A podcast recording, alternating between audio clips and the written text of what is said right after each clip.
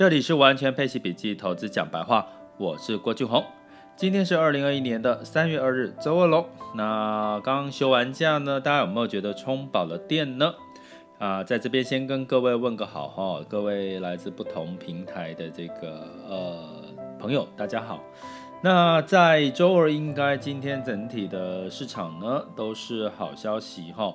那为什么是好消息呢？因为在周五呢，整个台股就是跌升之后，我们通常这个时候就要看。那美股有没有回稳哈？那当然，从这个周五、周六呢开始有一些好消息，就是这个呃众议院和美国众议院呢通过了一点九兆的纾困案，然后等三月十四号的这个参议院的这个通过哈，那整个就有机会这个纾困又继续，那也代表了是什么？就是宽松哈，资金宽松。那资金宽松这件事情呢，我们回头看哦，其实我这几天休假的时候，我都有去点了一下，说这个十年期美债的殖利率呢，呃，当然是小小的下跌哈，小小的跌了一点点。那当然呢，这个就代表是对于你看到这个整个反弹力道最大的哈，就是这个纳斯达克了哈，科技股。那所以你从这边其实你也可以知道，你就是一般人就可以开始理解，其实十年期公债殖利率。为接下来可能对于它的涨涨跌跌，会对于整个市场的波动会有影响。比如说，你如果又，呃，比如说隔天又听到了美国的十年期公债殖利率来到一点六，升到一点六，那可能市场又要再跌了，尤其科技股又跌很深。那这你可以定调是什么？如果我们把它抽离这个单一事件来看，其实你可以定调是整体的市场呢，在一到三月份可能会比较多是涨涨跌跌了哦，因为在这个疫苗的施打率呢，可能还不到三成的情况下，可能在呃第二季会比较明朗。也就是说，如果施打率达到五成到六成，那像英国很聪明，他就把第一到二。一到二季加起来的数量，把第二季给用在第一季上面，哈，也就是说，让施打的人口可以快速的增加，所以英国目前的施打率也是算蛮高的，哈，仅次于以色列，以色列几乎是全全员都要开始真完全施打过疫苗了，哈，那现在全球也在所谓的实施所谓的疫苗护照，也就有打过的，你可能再扫个 QR code，你到任何的公共场所就更容易放行了。那反观呢，台湾的部分当然就我们要加油喽，希望我们赶快的跟上这一波的脚步吼。那就我不我这个细节应该大家在很多媒体都看到，我们就不不去讨论这件事情。但是赶快施打疫苗，其实你会代表你会很明显的知道，在我们可以分界点吼，我们慢慢的，我跟各位提过，第一季拉出的这个三成以上的疫苗，接下来第六六月之前呢，能够能够施打大概六成到七成以上。我觉得你就可以看出来是更明朗了。那所以我觉得呢，现在你说从各国政府做货币宽松的需要还是必要的，所以大家可能可以就是你的风险性资产，好，如果你现在投资的还是股票的比重居多，那可能到第二季还是有机会。还是有一些机会啊，就是在这个涨涨跌跌的过程当中去缓步的往上走。可是到这个下半年哈，可能就不一样喽，因为现在疫苗都试打完了。那对于评估下来经济成长、通货膨胀的这些因素，可能会整个在资金的一些紧缩的一些讯息啦，或者是一些可能会升息的一个声音，就会越来越多。那我觉得在这边，我可能今天要主要要提醒。一些比较保守的一些投资人，哦，什么叫比较保守？就是说你的大部分的资金去投资在存在所谓的货币，哈，或者是所谓的这个呃保本型的这个保险商品。我在上周的时候有一个朋友，哦，就一直跟我赖我，跟我说，哎，为什么我的这个他买了这个保本型的这个利变型的一个保险商品，哦，结果。怎么越领越少？因为它是利变，那就说，当然啊，因为你现在的整个利率往下走嘛，那你利率往下走，你当然这个呃所谓的这个利息就会领得少哈，因为大部分的这个我们所谓利变型保险的宣告宣告利率都是跟着这个债债券的殖利率在走的哈，那所以呢，你看从他从这个他去看了一下，他过去是二点七到二点九的一个呃这个收益率哦，宣告利率哦，现在是多少？一点九哦，一点九，整个大概少了大概快将近七成左右，七成以上哦。所以呢，你会看到全球市场一直在涨。可是如果你是现在还是持有大部分的保本的商品，你可能要留意一件事情，就是说，在这个。美债值利率往上走，其实它就是代表通膨哈，通膨升温哈。那如果你通膨升温，可是在这个政策性的方面，全球都实施所谓的不升息，然后甚至还是维持在低利率的水准，那你所有的钱就势必会被这些通膨给吃掉，也就是说你的本会越来越少哈。所以呢，反而在这个时间点，因为现在才三月初哈，其实。还是适度的去做一些风险资资产的配置呢？相信对于一般，如果你只是单纯的靠这个保本的利息，是会来得强多了啦。哈。那当然，在最近，尤其是到三月之后，开始风险波动度也会比较大。可是这个波动度呢，是你去我我常常去请各位思考一件事情，就是说，现在你所谓的升温啊，或者是通膨，其实都是代表景气开始变好嘛，因为疫苗开始施打率变高，所以你知道。直到景气开始变好，其实你就可以比较不用那么的害怕跟担心吼。那所以呢，在接下来的三月份，其实还是在一个股债同比吼，所以你还是在股票跟债券的比例还是不能少了股票的这个配置。那在债市的部分呢，当然像这个，因为整个景气好转嘛，原石油原物料开始上涨，所以你的这个债，照理说在三月份的时候，应该还是会呃净值还是有机会往上走的哈。那所以这个时候呢，我觉得你如果是投资所谓的配息的这个债券型的标的，其实也可以趁这个时候呢去检视一下哈，去观察一下要不要去做一些呃配置上面的调整。为什么呢？因为过去过去我们常常在讲这个高收债或者是新兴市场债，一定会呃现在的这个呃表现一定会比所谓的公债来得好嘛，哈。那可是呢，相对来讲呢，因为我们现在的利息太低，哦，我们现在利率太低。所以呢，这个相对来讲，这个高收益债，如果你升息的话，通常这个高收益债、新市场债会跟这个景气好转好是往好的方向走。可是呢，它利率没有往上走，可是所以相对来讲，它也不会有太好的一个配息率。比如举例来讲，你现在台积电或什么其他的大型企业，你要借钱，借钱的成本他们不用太多啊，他们只要一趴甚至一趴不到，就可以跟很多的呃不同的融资金来源去融资来源来去借到钱的。所以这个资金的成本他们降低，他们其实也不需要给出太多的利息哈。所以在高收益在最近跟新市场债会最近有点比较稍微有点尴尬是，照理说景气往上走，其实它应该利率也要往上走，可是目前利率是被压住的。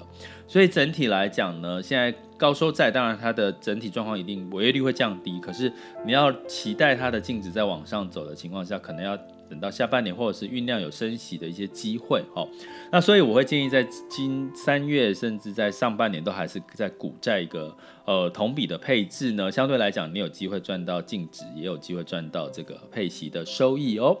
好，所以呢，这个时候如果你还是大部分都是在所谓的保本性的保本型的，你可能吃这个利率的哈，你可能就要稍稍微再忍耐了。如果你没有办法接受风险这件事情，你可能就要稍微忍耐什么？忍耐这个利率还会低迷一阵子。但是因为最近公债殖利率有稍稍的往上走了哈，你也可以去留意一下，你现在如果是投资保险商品、利变型的商品，它的宣告利率应该照理说。因为利变型的宣告上利率基本上是每个月调一次，它照理说也应该稍稍的要慢慢回升一点点哦。那如果没有回升的话，你可能也要去检视一下，你是不是可以适度的去做一些配置上面的调整。就像我说，比如说冒冒一点风险啦，好，或多冒就是稍微就是呃调整自己的心态，冒一点风险，这也是一个。呃，一个一个办法了哈。那我我最后要建议的是说，呃，如果你是这个上班族的，其实我们要留意，就是如果最近的物价通膨哦又那么高，如果说相对来讲，如果这个薪资没有涨的话，你的薪资没有跟着涨上去哈，那这个又货币宽松的过程又带动中间又带动房价的往上走。那你可能也要思考一下，你的投资理财要真的要趁趁早做，也就是说。你可能要不管你透过配息的这个投资标的，或者是你投资所谓的股票的标的哦，风险性资产的标的，你可能都要适度的去学习做这些的功课。那也欢迎大家透过我们的这个网校 Podcast、Podcast、YouTube 哦，甚至去我的粉专哦社团加入我社团哦，都要提醒各位哦。哦，因为最近很多人就是加入社团，我我觉得听 Podcast 跟 YouTube 的人变多了哈，订阅的人也变多。那可是我要提醒各位，加入社团，我的唯一要求就是要填写问卷，好吗？就是要麻烦填写问卷，真是最近加啦加进来的都没有填写问卷。那填写问卷的办法就在我们你听收听 Podcast 或 YouTube 上面下面的一个有一个连接哈，每透过每 Facebook 脸书的 message 去做一个问卷的填写，然后再申请加入社团，那我就会把你加入喽。那当然在社团，我现在也在思考怎么样去做得更。多元呐哈，因为社团脸书现在好像也不会及时通知你们哈，我发了什么，所以我没有办法做及时的提点，所以我接下来大家有没有什么建议可以给我哈？因为 Line 毕竟还是我不想要用，呃，可能用 Telegram 的方式了哈，也许哈，目前还在呃进行当中，那我会邀请一些嗯相关的一些呃网校的学员哈，先加入我们的 Telegram，然后可能会有一些因为最近的市场。变数比较大，包含指利率的波动啊，包含股市的波动，哦，所以可能会在 Telegram 的方式给大家比较可能相对比较及时上面的新闻，可以让大家收到通知哈。会用这样的一个方式跟大家做一个陪伴式的理财教育，哦，毕竟我是全球华人陪伴式投资理财教育的，怎么样？我觉得是我很喜欢的这样子的一个核心价值，陪伴式理财教育哦。接下来进入到二零二一年三月二日的全球市场盘势轻松聊。那么在周一的时候呢，S M P 五百也是，其实三大指数道琼、S M P 五百、纳斯达克都上涨了哈，尤其纳斯达克上涨了三点零一 percent，道琼呢涨了六百多点，也上涨一点九五，S M P 五百上涨了二点三八 percent。那当然跟什么很有关系，其实是跟美债的这个殖利率稍微舒缓，然后就稍微掉下来有关系了哈。那当然就是疫苗呢又开始就是都有好消息哈。那一点九兆的纾困案有有没有帮助？其实一点九兆的纾困案已经大家之前就知道了，会不会通过？大家也可能觉得通过的几率比较大，是比较乐观的哈。所以其实真正的关键，其实你就知道最近留意所谓的美债殖利率的走势就很明显。但是你也要留意，这也代表升温，也代表通膨的来临。如果你还是死守你的薪水，还是死守你的存款，那可能你就会被通膨影响会比较大的那一群哦。那欧股也是上涨的哈，泛欧六百上涨一点八四，英法德分别上涨一点六二、一点五七、一点六四哈。那我也提过了，其实欧洲的整个复苏 PNI 其实是开始在很比较大幅度的一个往上走哈，领先指标升温增温哈。那当然我有跟各位提过，其实英国施打疫苗的情况是非常的乐观的。那所以呢，相对来讲，可能未来旅游休闲呢，哈，可能都会。有一些比较不错的表现，这些传产的部分，所谓的产业哈。那在雅股的部分呢，在这个相对来讲，其实，在 A 股跟港股跌升之后，其实，在周一因为台股休市嘛，大幅的反弹哈，尤其是创业板，创业板也是可以视同为这个科技板哈，那都是上涨了二呃，创业板上涨二点七七 percent 哈。那资金的回流呢，只是像这个 A 股的部分成交量是八千七百亿哈，它的多头是万亿哈，那当然是。前阵上周跌的比较多，所以可能开始慢慢信心要恢复，所以相对来讲也是一个逢低承接的一个市场哈，在 A 股跟港股的部分。那在能源的部分，布兰特原油下跌一点一哈，来到六十三点六九哈。那当然是担心 OPEC 可能会增产喽。那当然维持已经维持在六十几，也不再是五十几了哈。那对于所谓的高收益债。所谓的新市场债市呢，它的违约率都会有一定的帮助，就是不会有太高的违约率。所以现在照理说，持有债券其实还是也是相对安全。可是如果你期期待你的净值有比较大幅度的增值呢，还是可能要适度的考虑一些股票性的资产。那在金价一就是下跌了啦，哈，就是下跌零点三，收在一七二三，哈。那值得我留意的是，其实我在债券殖利率往上走或往下走的时候，就其实现在的比特币哈，加密货币跟这个所谓的科技股，甚至跟股市是成正向的，也就是说科技股涨的时候，通常加密货币。也会涨哈，或者是这个纾困方案量化宽松，只要有宽松的状况，不是紧缩，其实你会看到这些比较有点投机意味的这个加密货币也会跟着涨哈。那汇市的部分呢，美元哦，其实是在悄悄的升升温的哈，美元指数来到九十一点零一哈。那相对来讲，可是新市场货币也要，其实我们是兑换台币的话，台币还是。相对的是比较强势的。那目前呢，我们来看一下，现在的时间是十点五十三分。那台股呢，我们来看一下现在台股的走势哈。台股，诶，台股怎么数据没有跑出来呢？好，那我在刚开始在录音的时候，台股的指数其实是往上走的哈。那 往上走的部分呢，是呃来到了像台积电呢是六百一十五哈，呃涨了九块钱哦，涨幅是一点四九哦。那目前台湾加权指数是稍稍收敛的哈，涨了两百点哦。那早盘有到两百六十六点哦。那所以呢，这个市场应该还是会担心殖利率会不会有有机会往上走了哈。所以这个涨幅都通常都会被压抑，所以。建议大家在这段时间操作股市或风险性资产，切记不要追高，就是一个比较好的做法哦。这里是完全配息笔记投资讲白话，我是郭俊宏，关注并订阅我，陪你一起投资理财。